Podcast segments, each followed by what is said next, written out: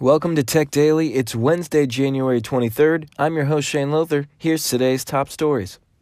LG seems to be teasing a new touchless interface with their Save the Date invite for Mobile World Congress. The 10 second video invite is up on YouTube and features a hand waving over a piece of paper, which changes what's on the page. So, will LG's new flagship phone be controlled via gestures in the air? Well, remember, the FCC did grant Google approval to use radar based motion sensors in their phones recently. Mobile World Congress is February 24th, so we've got about a month to see what this is all about. If you like Netflix and Instagram, you're going to love this next story. Yesterday, Netflix announced a new integration that lets users share their favorite movies and TV shows in an Instagram story.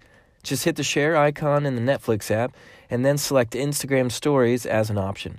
From there, Instagram opens up with a screen featuring the show, artwork, and an option to share it to your story.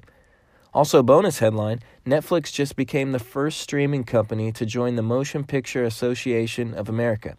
On Tuesday, Netflix received 15 Oscar nominations, including one for Best Picture. Netflix be killing it, y'all.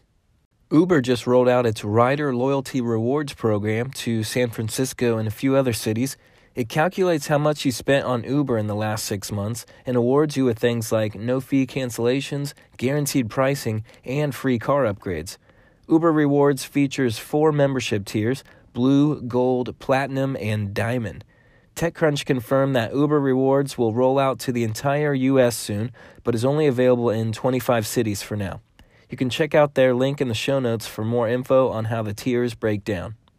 That's it for today. Check out techdailypodcast.com for the show notes. Thank you so much for listening, and thank you to our sponsor.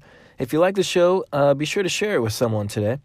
If you really like the show, please consider becoming a supporter. You can find a link in the show notes for more information.